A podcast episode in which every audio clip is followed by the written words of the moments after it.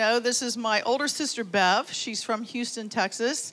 And this is her daughter from Abilene, Texas. And a lot of you may not know, this is my sister Marilyn. And this is her daughter, Caitlin. So um, thankful for those that serve every week with me up here, but they get a little break today.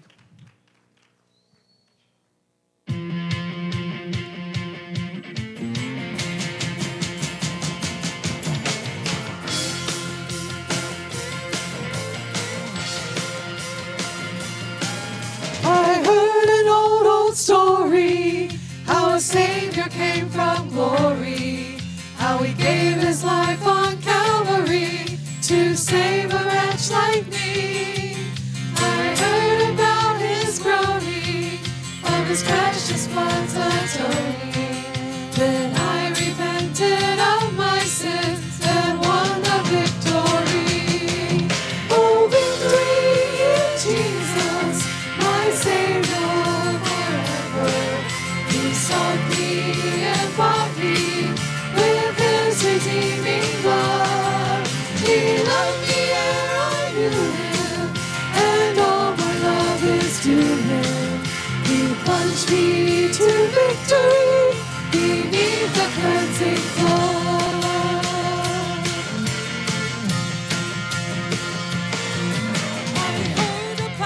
His healing, of his cleansing power revealing, how he made the lame to walk again and caused the blind to see.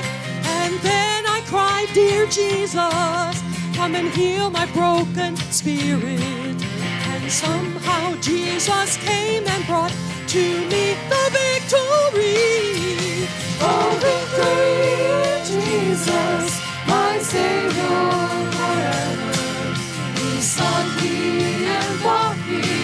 With His redeeming blood. He loved me ere I knew Him, and all my love is to Him. He plunged me to victory beneath the cleansing flood. All right, I think you're awake now. Y'all put your hands together. Here we go.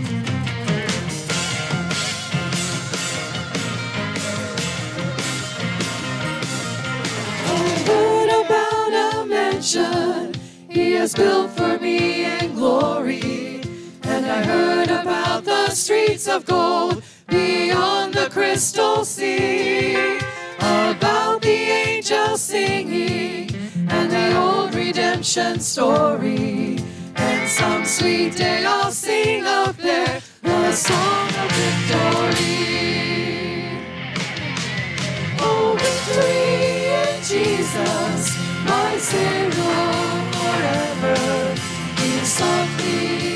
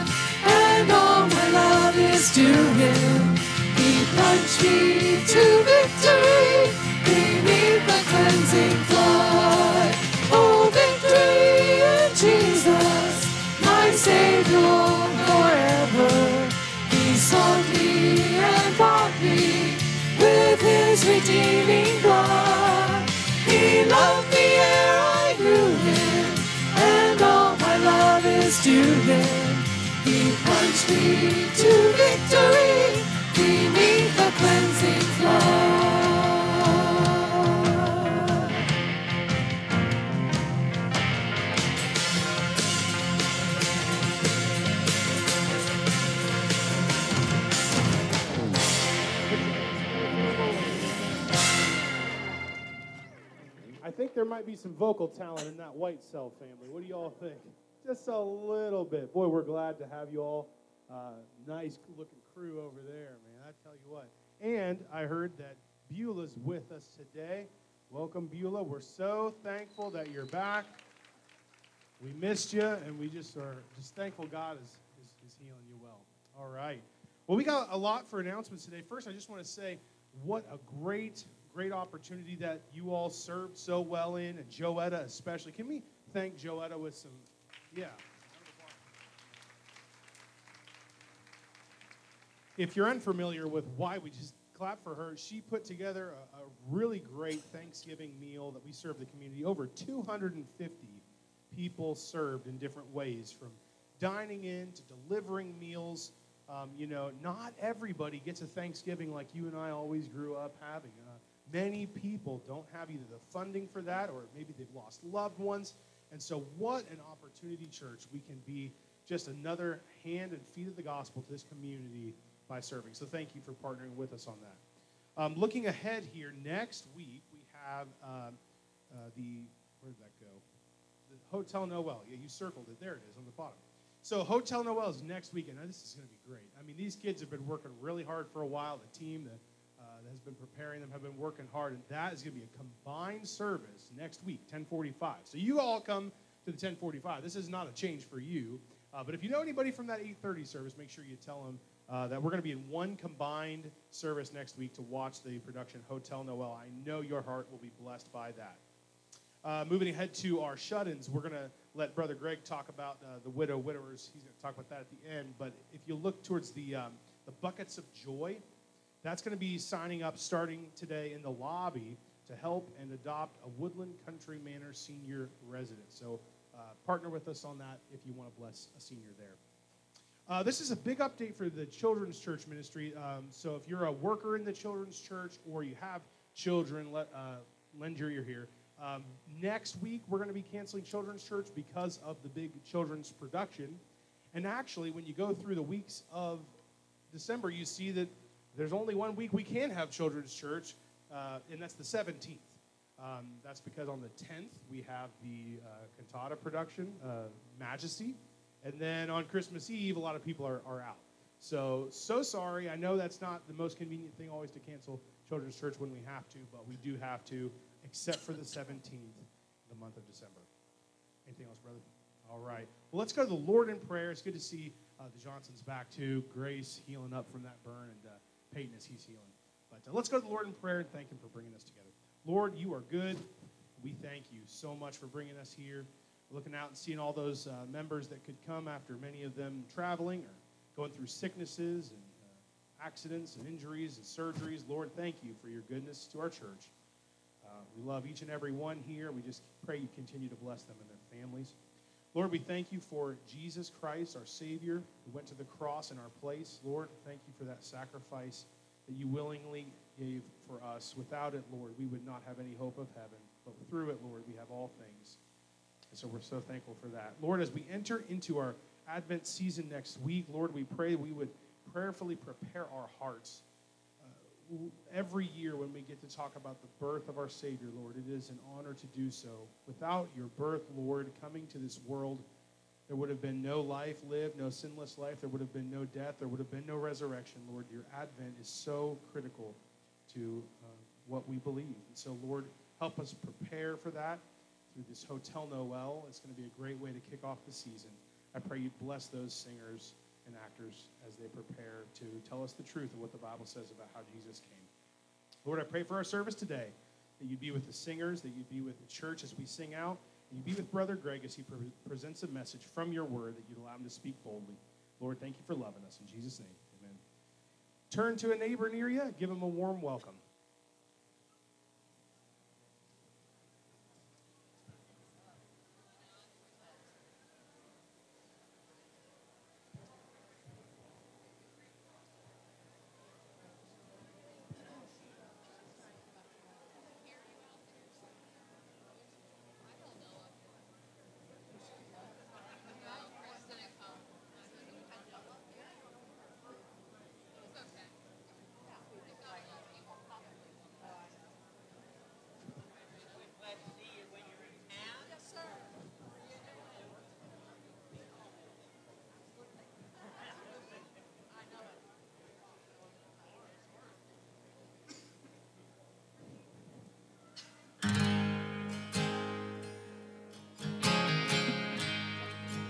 Sing with us.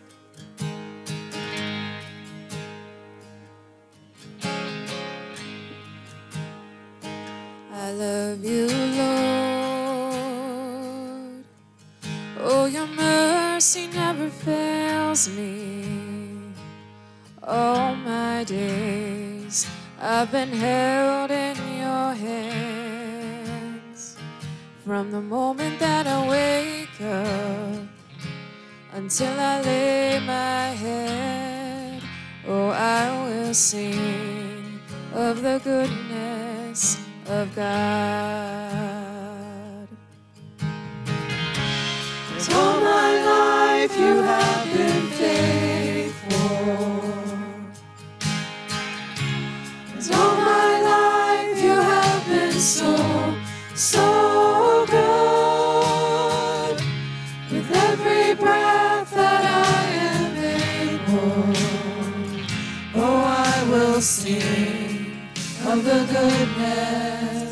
I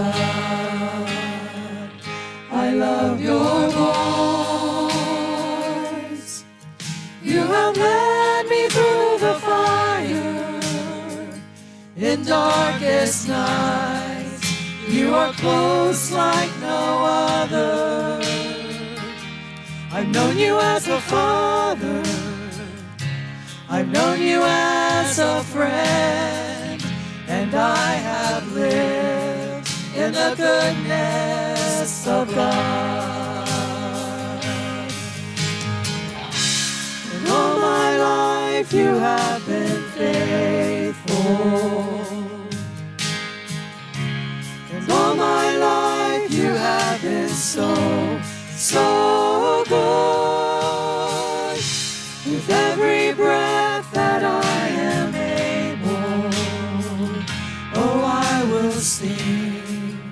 The goodness of God. Your goodness is running after, is running after me. Your goodness is running after, it's running after me. With my life laid down, I surrender now. I give you everything. Your goodness is running after, it's running after me. Your goodness is running after, it's running after me. Your goodness is running after, it's running after me. With my life laid down, I surrender now. I give you everything. Goodness is running after, it's running after me.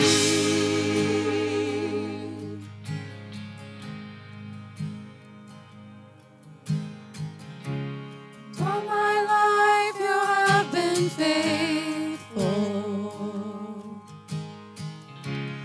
All my life you have been so, so good.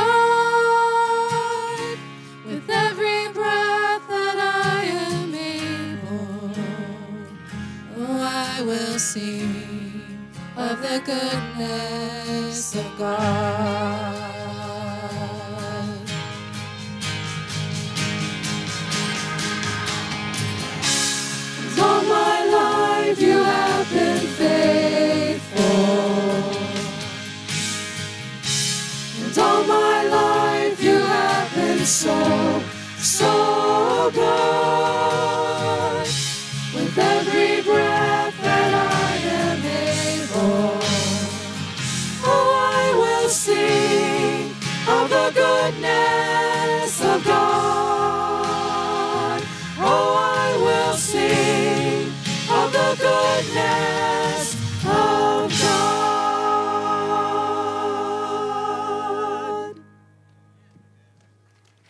You can be seated for this next song. You've been standing for a while, but um, that song just truly speaks what Thanksgiving is all about. And I just finished up a um, six week math long term. And on Tuesday, I thought, you know, I could give these guys this two step inequality on the date before Thanksgiving. But one of their problems I give them was name three things you are thankful for. And then the second problem was an inequality. And when I got them back into, um, we talked about some family traditions, and when I got them back in to grade them, I was blessed by the number of kids that wrote down, of course, most of them wrote family and friends, but the number of kids that wrote God, the Holy Trinity, the Holy Spirit, and my Lord and Savior. And that just made my whole Thanksgiving season. So there are a lot of kids out there that are strong, but these are seventh graders. And so I really commended them that the number of kids that wrote that down. This next song is new, but a lot of you probably know it. Believe for It. It's become one of our favorites. Sing along with us.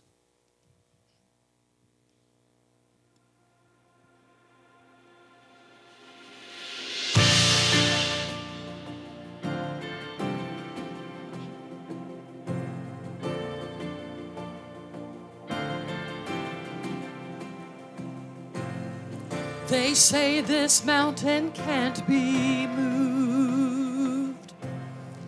They say those chains will never break. But they don't know you like I do. There is power in your name. We heard that there is no way through. We've heard the tide will never change nothing see what you can do.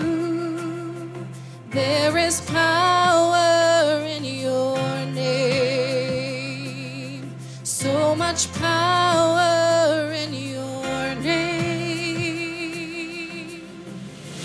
Move the immovable.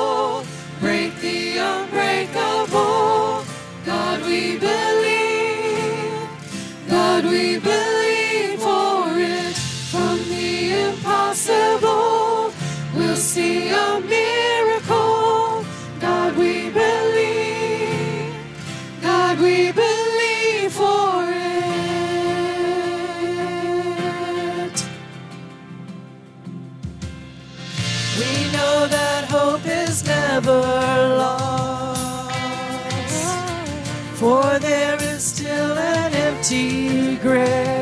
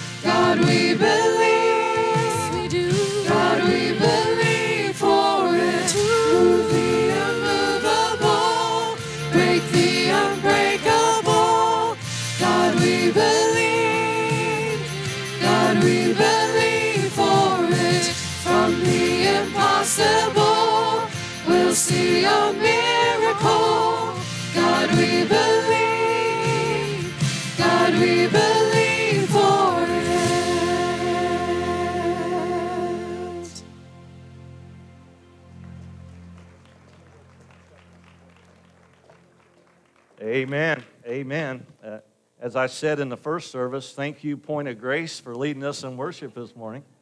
And we are glad uh, to have Bev back with us. Bev sang the first Sunday this, we were in this building in 04.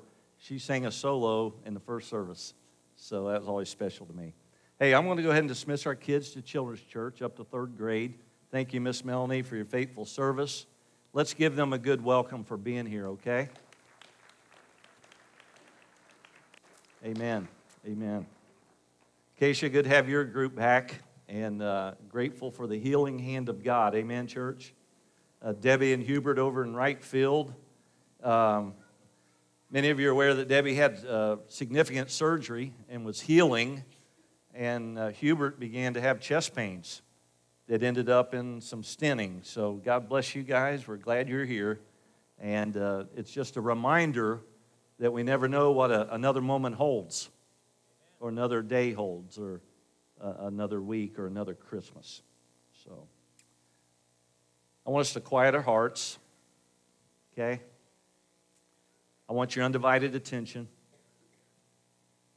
This is not a ball game, even though I'm wearing this color for Gene Foley, just simply because I love him. But I'm reminded that there are things bigger than ball games. You say, Brother Greg, you wouldn't say that had they won. Yeah, really, it's temporary. It's temporary. The biggest ball game in your life is knowing Jesus. It's knowing Christ. It's not the fact that you're part of a Baptist church or here today, it's your personal relationship with God. And here's the good news He loves you more than anything. He loves you more than anything. Let's pray. Thank you, Lord. Boy, I'm looking out over this crowd and seeing folks that have been here before and family, and, and uh, it, it's a blessing. And I don't know who may be watching. So, my prayer is that your Holy Spirit would speak one more time. Right here, right now. We'll never get this hour back. So, help us to redeem it. Help us to be wise stewards. In your name we pray. Amen. Take your Bible this morning and join me in John chapter 6. If you need a copy, there's a red one in front of you. As a matter of fact, if you need a Bible and don't have one, you feel free to take that one. Okay? But this morning, I want to ask you a question Are you still full from Thanksgiving? Are you still full? Uh, my niece Beth sent us a picture of her, her baby, Wells, who's seven or eight months old now, and he was sitting with Tupperware in front of him lids, and, and bowls. And, and Beth said, He's getting ready for Thanksgiving. He's got his leftover dishes ready to bring. And the reason that he had to bring his own leftover dishes because every time there's a get together, our daughter Stacy takes them all with leftovers. You know, leftovers are part of Thanksgiving. But when it comes to your relationship with Christ, there's no room for a leftover. It's got to be the main thing. So this morning, we're going to take a little journey. And for our guests that are here, we're, we're walking our way through the Gospel of John. We're going to take a break next week as we begin Advent. And for four Sundays, I'll preach a Christmas message. But as we walk through John, John chapter 6 alone has this in it the feeding of the 5,000 the effect that that feeding had on the crowd.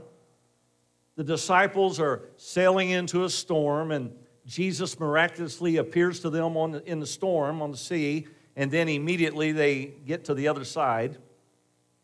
The crowds followed him to Capernaum. They didn't see him get in a boat uh, on the other side, it was hard for them to grasp. And then he continues to teach and then pour into his followers in verse 41, there seems to be a change of audience. And we pick it up at John chapter 6, verse 41. The Jews then complained about him because he said, I am the bread which came down from heaven. And they said, Is not this Jesus, the son of Joseph, whose father and mother we know? How is it then that he says, I have come down from heaven? See, they had a hard time grasping who he was because of who raised him. They were still thinking, the Jews were still thinking in their minds about earthly bread. Jesus is talking about bread from heaven. Let's keep going. Jesus answered and said to them, Do not murmur among yourselves. No one can come to me unless the Father who sent me draws him, and I will raise him up at the last day. It is written in the prophets that they shall all be taught by God. Therefore, everyone who has heard and learned from the Father comes to me. Not that anyone has seen the Father except he, he who is from God, he has seen the Father. But most assuredly, I say to you, he who believes in me has everlasting life. Anybody want to say amen? Anybody glad you saved this morning? Anybody wake up and say, Thank you, Lord, for another day of life? I recognize that the pains that I'm experiencing temporarily are one day going to be overwhelmed by glory with you forever in a real place called heaven. I love the fact that God gives us promises. Let's keep going. 48. I'm the bread of life, he said. Your fathers ate the manna in the wilderness and they're dead. This is the bread which comes down from heaven, that one may eat of it and not die. I am the living bread. Anybody grateful for living bread this morning? Which came down from heaven, and if anyone eats of this bread, he will live forever. And the bread that I shall give it is my flesh, which I shall give for the life of the world. The Jews therefore quarreled among themselves, saying, How can this man give us his flesh to eat? See, they didn't get it. He's talking about spiritual bread they're talking about physical bread. Folks, listen to me. As long as we seek the physical when we come to worship, we will get it. We will get it. Hey, we've got some decisions down here already. Praise the Lord. Praise the Lord. Amen. Hey, look at me. One thing we will never complain about in the life of this church is the sound or the sight of a child. Praise God. Amen. Praise God. Listen to you young parents, hang tough. There ain't nothing easy about what you're doing. But Renee and Greg Jackson can tell you you can get through it. Amen. Now we just spend our time telling our kids how to raise their kids. And we found out that the crowd slims down when old brother Greg tries to manage like that. Hey, it, you can do it. Amen. Hang tough. Hang tough for the Lord. He's going to use you. What your kids know about Jesus, you're going to show them. And it's up to you to show them. Don't you leave it to the school system or, or some civic organization. It's up to you. Boy, what a privilege. And, and what a privilege we have. So when Jesus says, I am the bread of life, he's talking spiritual things. The Jews continue to see physical things. You're never going to understand God unless you're willing to surrender your spirit to Him and say, Lord, I give you my life. Now, change me for your glory. Father, we thank you for loving us. We thank you for your word. Help us rightly divide it this morning. Help me to uh, not ramble. Help me to be on point, Lord, the direction you want us to go. And my prayer is that our heart is fertile soil to receive good word. In your name we pray. Amen.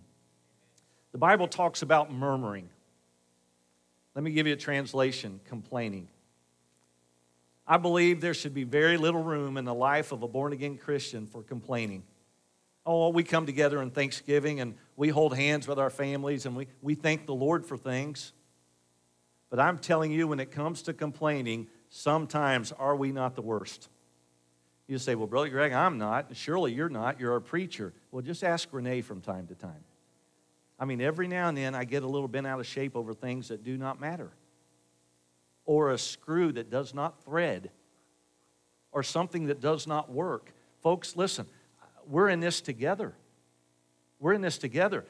Anything that takes place in life should not supersede those things which God has blessed us with.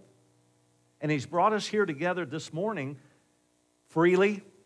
You got to choose what time you came to worship, you got to choose where you went to worship. You got to choose what you put on. You got to choose uh, what Bible translation you have in your hand. And we freely get to open it and proclaim it without fear of any retribution that we're going to be in trouble.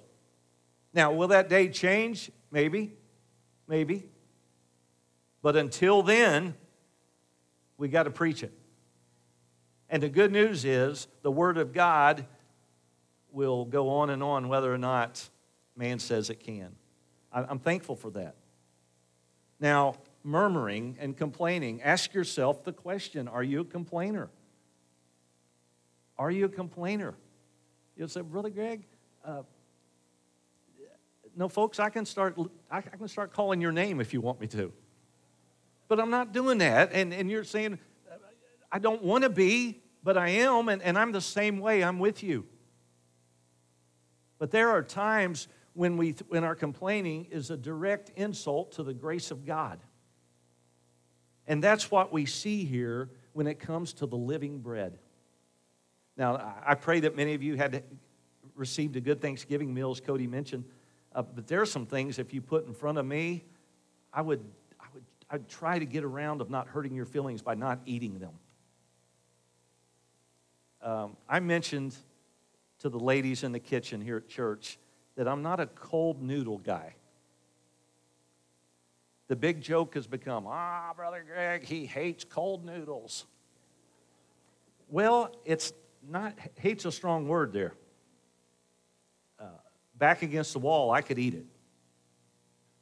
But if I had an option, I probably wouldn't. Murmuring and complaining about temporary things is a direct attack on the goodness of God to us. We just sang the song, The Goodness of God. Oh, we sing it, man, we raise our hand, we're all in. But do we live grateful lives? Now, in this passage, their complaint was that he said, I'm the bread that's come down from heaven. In essence, nobody can say that but God. They were exactly right. They had it exactly right when they were, when they were thinking that. But it even went further than that. They couldn't believe he was because of who he was raised by. I mean, when Jesus came, did he not come 180 in what they were expecting? We're expecting a king to deliver us from Rome, and you've sent us a servant.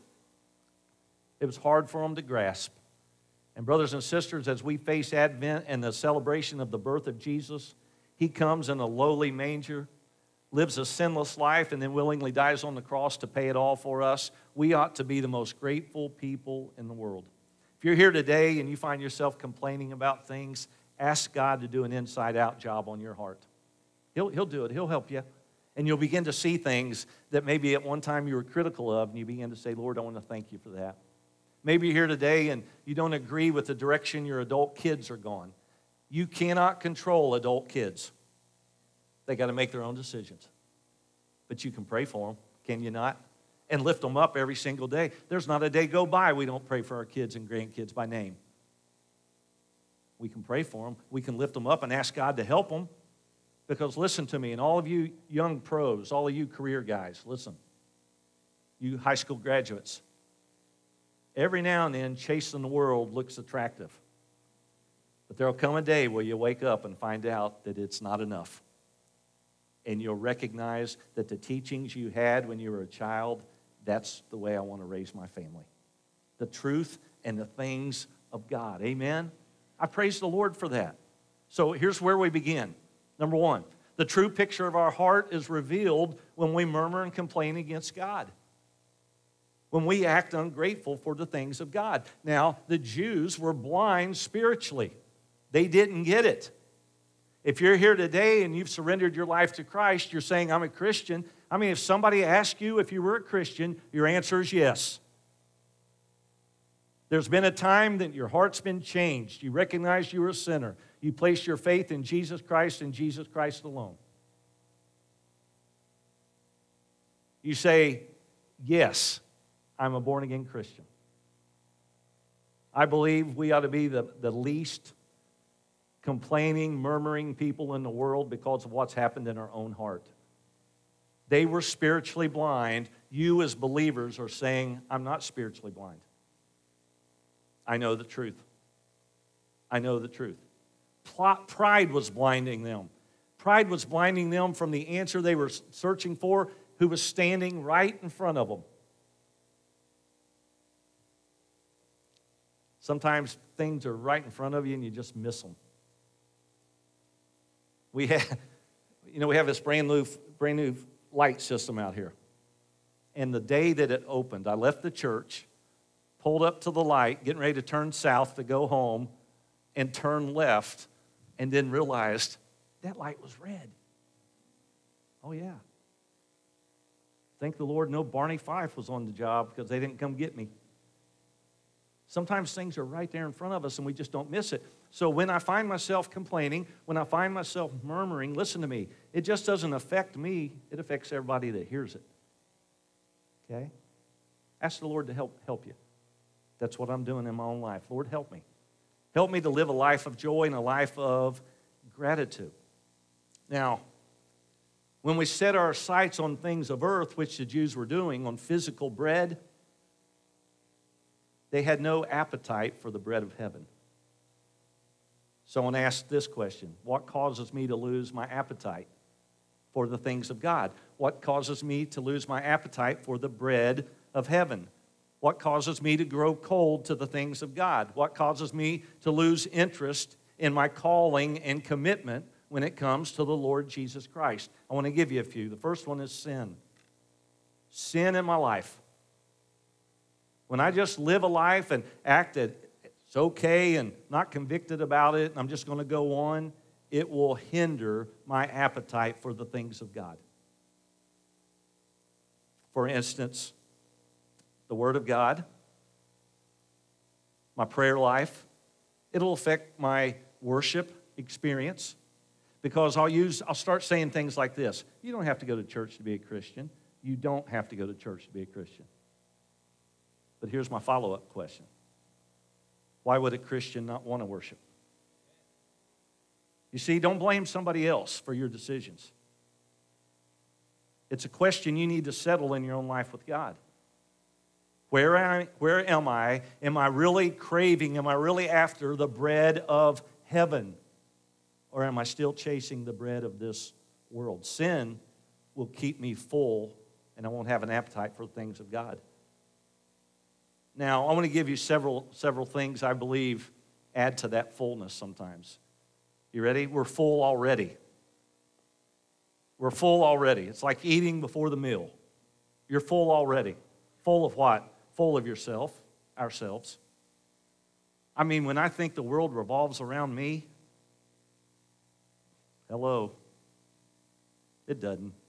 When we think the world revolves around uh, the third one is our schedule. That S is our selfish schedule uh, or worldly things. When I cram my life with the things of the world, I'm not going to be hungry for the things of God. You'll say, Really, Greg, I don't do it. Uh, let me give an example um, the Hallmark Channel. The Hallmark Channel has gone a different direction in, in some of their new movies with plot lines, which engages same sex relationships. Some of the Hallmark actors and actresses said, We don't agree with that. And they left them to go to a channel called the Great American Channel. Right now it's called the Great American Christmas, the GAC channel. Okay? We watched one of the first movies Friday night with Candace Bure. She kind of led the charge. Candace Bure is the sister of Kirk Cameron, if I'm right. Candace Bure, in the first movie, Friday night, we heard the gospel three or four times in the movie. Here's what she's saying in her Hollywood career It may cost me something, but I'm going to act in movies that I agree with what they present. Man, I thought, well, praise the Lord. Praise the Lord because worldly things crowding our schedules sometimes can push out our appetite for the things of God. And then lastly, temporary things, temporal things. I mean, we pray about them, God, get us through this, and as soon as we come through the crisis, He's forgotten, put on the shelf, and we're back. We're back. It leaves no room for an appetite for godly things. Um, really loved what we witnessed in the life of the church this week. Um, great group of volunteers. Those of you that help cook and drop stuff off, grateful for all of you. Um, whatever it takes mentality, providing just a, a, wonderful time for families and individuals to have a good Thanksgiving. And then I received the call. Brother Greg. And I appreciate the confidence. Brother Greg, what do we do with these leftovers? As if I'm an expert on leftovers or meals or stuff like that. And at first we thought, well, just put them in the freezer, we'll do whatever. And, and then uh, Renee said, just have them divided up and get rid of it. Divvy it up. Folks, if we're not careful, we treat Jesus Christ like leftovers. And He's good for a while. And He's good until I no longer want any more of Him. And He satisfies this brief season. And when it's all said and done, like leftovers from Thanksgiving, we just go ahead and pitch Him out with everything else. And we'll see you again, Lord, when we need you in the next crisis. Christianity and salvation doesn't work that way. He owes us nothing, we owe him everything. But yet we take him to the spiritual refrigerator and pitch him with everything else if we're not careful. I mean, leftovers are cold, they're not fresh after a time. I mean, they can be good at times, right? But you don't want to live on them. A leftover is a result of something big happening. Something big. And that's our relationship with the Lord. Our salvation. One writer said it's where grace and sin collided and grace wins. The love of God. One writer said, We're looking for a Christianity as convenient, that fits into our schedule, easy, peaceful, and cost me nothing. That's completely opposite about the call of being a disciple of Christ. He says you're going to have to carry your cross and deny yourself, and you're going to have to follow me. So we get to verse 44. Jesus says, No one can come to me unless the Father who sent me draws him, and I will raise him up at the last day. No one can come to me unless the Father draws him. Aren't you glad this morning that the Holy Spirit continues to convict? The Holy Spirit continues to draw. Folks, that ought to be our prayer when we come together. God is good at what He does. He knows what He's doing. He knows how to crack our tough hearts. He knows what we need. But I don't believe John 6 44, uh, what it does is it exposes us that our wills are stubborn, we're full of depravity, because of that, we murmur in, chapter, in verse 41 because of the depravity in my heart and not being grateful, I murmur. In essence, John is reminding us our murmuring at times are a clear indication that we've never come to Christ. We've never been grateful for the cross. Aren't you glad this morning that the initiation of salvation is not something you create, but it's something that God does? Let me remind us of a few of those promises. Ephesians 2 8, 9. For by grace you have been saved through faith, that, that not of yourselves, it is a gift of God, not of works, lest any man should boast. Anybody want to say amen? Philippians 1 29. For to you it has been granted on behalf of Christ not only to believe in him, but also to suffer for his sake. Philippians 2:12. Therefore, my beloved, as you have obeyed, not as in my presence only, but now much more in my absence, work out your salvation with fear and trembling. For it is God who works in you both to will and to do for his good pleasure. I believe Jesus is not giving us a word to repel us, but to remind us. I don't believe he's giving us a word that closes the door. I believe he's giving us a word to remind us how one must enter the door. As the Holy Spirit draws, as the Holy Spirit convicts, and we say, Yes, Lord. I don't believe it's meant to intimidate us with no hope. I believe it's to point us to the only source of hope King Jesus. I love that. I love that. What does he do? Number three. What does he do? What does this bread of life do? First of all, he draws us, the Bible says. He draws us. John 12, 32. Jesus said, If I am lifted up from the earth, will draw all peoples to myself. To draw. It means to be drawn with an inward power. It means to be led. Here's what Jesus is saying I'll do the work for you. You just surrender. I'll do the drawing, I'll do the bringing. You just say, Yes, Lord. You, you might be here today and say, Brother Greg, man, alive, I, I believe, but I'm afraid I'll mess up as a Christian. Get in line. I'm not buying it. Because we are going to mess up as Christians. We are going to trip as Christians. But the good news is the one who draws us, listen, secondly, is the one who saves us. Acts 4:12. Neither is there salvation in any other, for there is no other name under heaven given among men whereby you must be saved. He's the one who, who draws, uh, that's the S, the C is calls. He draws us and he calls us. And he saves us. Who does? Jesus. Jesus. Uh, flip over to verse 65. 665. You ready?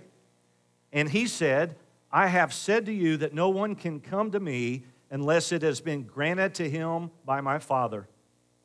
From that time, many of the disciples went back and walked with him no more. Isn't that a sad statement right there? You say, Brother Greg, is he talking about his inner 12? Hey, well, he knows, he knows all about Judas Iscariot, folks, but these are those who said, we, We're following you now. It's the group that's swelling. And the Bible says many of them walk away. Verse 67 Jesus said to the 12, Do you want to also walk away? Do you want to go away? And Simon Peter answered him and said, Lord, to whom shall we go? You have the words of eternal life.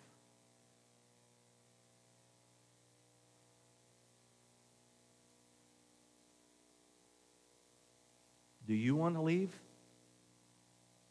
Peter says, Lord, where would we go? You're everything we've looked for. You're everything we need. You have the words of eternal life. It's God who draws, it's God who calls, it's God who saves, and it's God who seals. What do you mean? Look at verse 27 in chapter 6. Do not labor for food which perishes, but for the food which in, endures to everlasting life, which the Son of Man will give you, because God the Father has set his seal on him. 2 Corinthians chapter 1 verse 22 who hath also sealed us and has given us the earnest of the spirit in our hearts i can remember the first time i heard this term earnest money uh, renee and i were looking at the first house we were about to to apply to buy. And they mentioned earnest money, earnest money, and I, I said, in essence, what's that? And uh, I think the realtor kind of said something like this It's really just a sign of good faith that you're serious about buying the house. The Bible says we've been given the Spirit as earnest. The Holy Spirit of God. Ephesians 1:13, in whom you also trusted after you heard the word of truth the gospel of your salvation, in whom also after that you believed, you were sealed with the Holy Spirit of promise. Ephesians 4:30 Grieve not the Holy Spirit of God whereby you are sealed until the day of redemption. What does that mean? That when you give your life to Christ, when you surrender to Christ, you're in the hand of God. You're not holding on by the fingertips, hoping that one day, if you breathe your last breath, that you somehow slide into heaven. Folks, there's nobody sliding into heaven. Everybody there will be there because of the grace, the cross, the blood, the mercy of the Lord Jesus Christ. No one in heaven will be able to say, I got myself here. And no one in hell will be able to say, God sent me here. The Bible says our unbelief condemns us. How wonderful is the love of God. How wonderful is the mercy of God to look at my old heart and man, I'm glad you can't see in it. But I wonder sometimes when God sees darkness in my life and in my mind, I'm thinking, Lord, how would you redeem somebody like me? Only by his grace and mercy. I praise the Lord for that. Some have labeled this grace prevenient grace. Where's Anita Super? Prevenient grace. Is that a familiar word? Prevenient grace, the grace of God which provides a revelation which leads to conviction and repentance, meaning that God does the work. He's the one who makes it happen. So if you're here today, don't confuse heaven with your ability or your goodness or your badness. God doesn't flinch at anything you've done in this room today. He loves you. And, and uh, what did we sing? Uh, he, uh, you're running after, you're running after me. That part of the song. How's that? Sorry. Your goodness. Your goodness is running after me. That's what he does. Anyway, he does that anyway because of his love and mercy. Number four, and I'll close. The Bible gives us assurance about our assurance. I mean, if it talks about being sealed, what does that really mean? I mean, we come to Christ with the faith of a child. That means total trust. We surrender our hearts and we say, Yes, Lord, have control of my life. Uh, he came as a child. That's what the Christmas season's all about. What, what does that mean? It means that God's love was too wonderful for us to even understand, that the gospel was too wonderful and big for us to understand, so God made it happen. God initiated everything because it was too spiritual for my carnal mind. It was too humbling for my earthly pride. It was exacting for my rebellious will. It was too lofty for my darkened understanding. It was too holy for our earthbound desires, so he comes. He comes. So that you may be full of living bread and not temporary bread. John 6 47. This is not circled or underlined in your Bible. It'd be a good day to do it. Most assuredly, I say to you, he who believes in me has everlasting life. Look at John 6 54. Whoever eats my flesh and drinks my blood has eternal life, and I will raise him up the last day. I don't believe Jesus is talking about cannibalism. I don't believe he's talking about eating his flesh and drinking his blood. He's talking about being all in. All in on, on the living bread, not earthly bread. We know John 3:16. For God so loved the world, he gave his only begotten Son, that whosoever believeth in him should not perish but have everlasting life. But do you know John 3:18? He who believes in him is not condemned, but he who does not believe in him is condemned already, because he has not believed in the name of the only begotten Son of God. You know what the living bread makes available? Whoever will come. Whoever will come, here it is. John 3:36 He who believes in the Son has everlasting life and he who does not believe in the Son shall not see life but the wrath of God abides on him. How can you listen to that and not say amen? John 5:24 Most assuredly I say to you he who hears my word and believes in him who sent me has everlasting life and shall not come into judgment but has passed from death into life. Who said that? Jesus. John chapter 14. This is all in the Gospel of John. A little while longer, and the world will see me no more. But you will see me because I live, you will live also. The promise of God. The faithfulness of a man is seen in his believing. Proof of being born again is living a life of faith. You don't walk away from it, you don't quit on God. You follow Him to the very end. I love the uh, vows in a wedding. You can do something like this. Uh, may we uh, walk hand in hand till one of us walks into the presence of God. Eternity. Eternity. And then at the end of this chapter, look at verse 64. But there are some of you who do not believe, for Jesus knew from the beginning who they were and who did not believe and who would betray him. And it's there that Peter says, or Jesus says, Peter, do you want to, you want to leave too? And he says, Where would we go? Folks, let me tell you something. Jesus isn't part of your life if you're a Christian, He's everything. He's everything. And maybe some are playing games with that. And you're treating God like a genie in the bottle. And when the problems arise, if He don't come through, you're mad at God. He absolutely owes us nothing because He paid it all on the cross of Calvary. Every head bowed, every eye closed. If you're here today and you're a Christian, I want you to thank the Lord for saving your soul. Thank Him right there for saving your soul. Maybe you're here today and you're a Christian and, and you're, you're just running the wrong way. You know it. I'm asking God to bring you back today, get your attention. Confess and repent. Confession means you agree with what you're doing is wrong. Repentance means you're sorry enough to quit. Turn. You turn from it. Or maybe you're here today and you say, Brother Greg, I don't even know if I'm saved.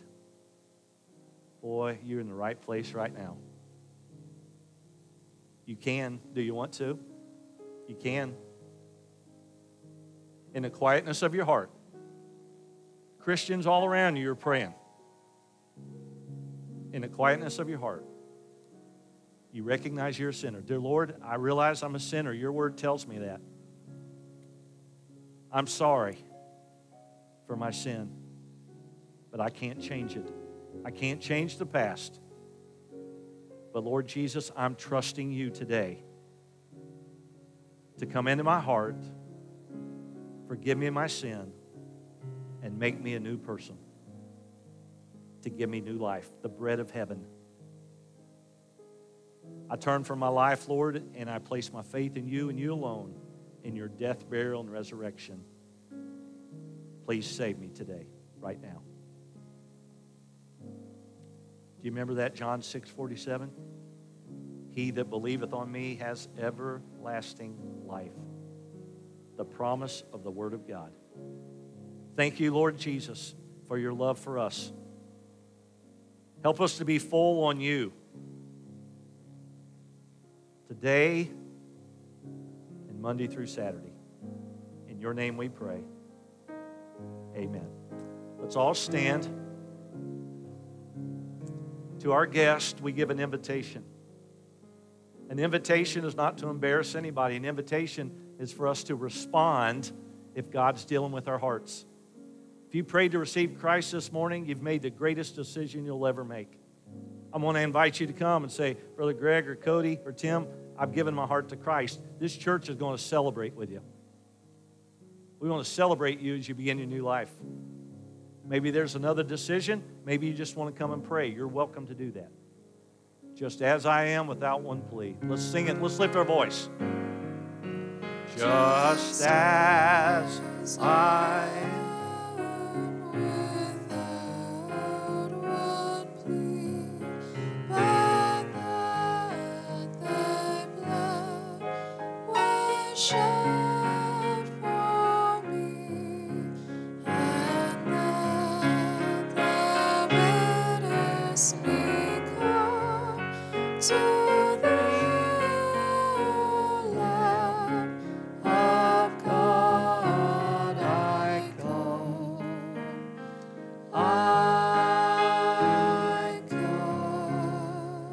At the line right there that you're, you're singing. And that thou bidst me come. It's the Holy Spirit of God that draws. Amen? Amen. We sang that verse one, and maybe you're thinking right now, "Whew, he's going to wrap it up, and I'm out of here. I'm glad when I gave my life to Christ as a 14 year old boy, they said, let's sing one more verse. This is you. Come on, here we go. Just as I am.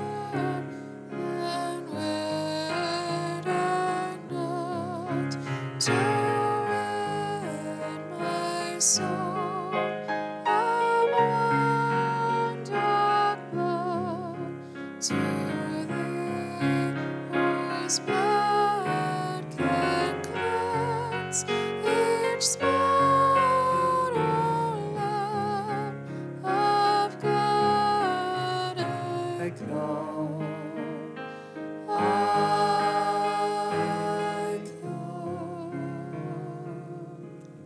God is faithful. Amen. He's faithful. We've got a lot of things going on in the life of the church. And as we think about next week, as we think about uh, combined service and first of all the kids program and then moving into the choir and adult, adult and youth, hey, let's keep our eyes on the, on the prize. It's the Lord Jesus. Okay? Amen? And I'm going to show somebody this week what gratitude looks like. Amen. We get to rejoice as a church from time to time, and this morning is one of those areas. Okay? I'm going to ask Brandon Sheffield if he'll come. I'm going to ask BJ if he'll come. Brandon comes to us from Timber Hill Baptist Church, finished First Connection this morning, and desires to be part of this church family as he has been for a number of months. Brandon, we welcome you. God bless you. You give him.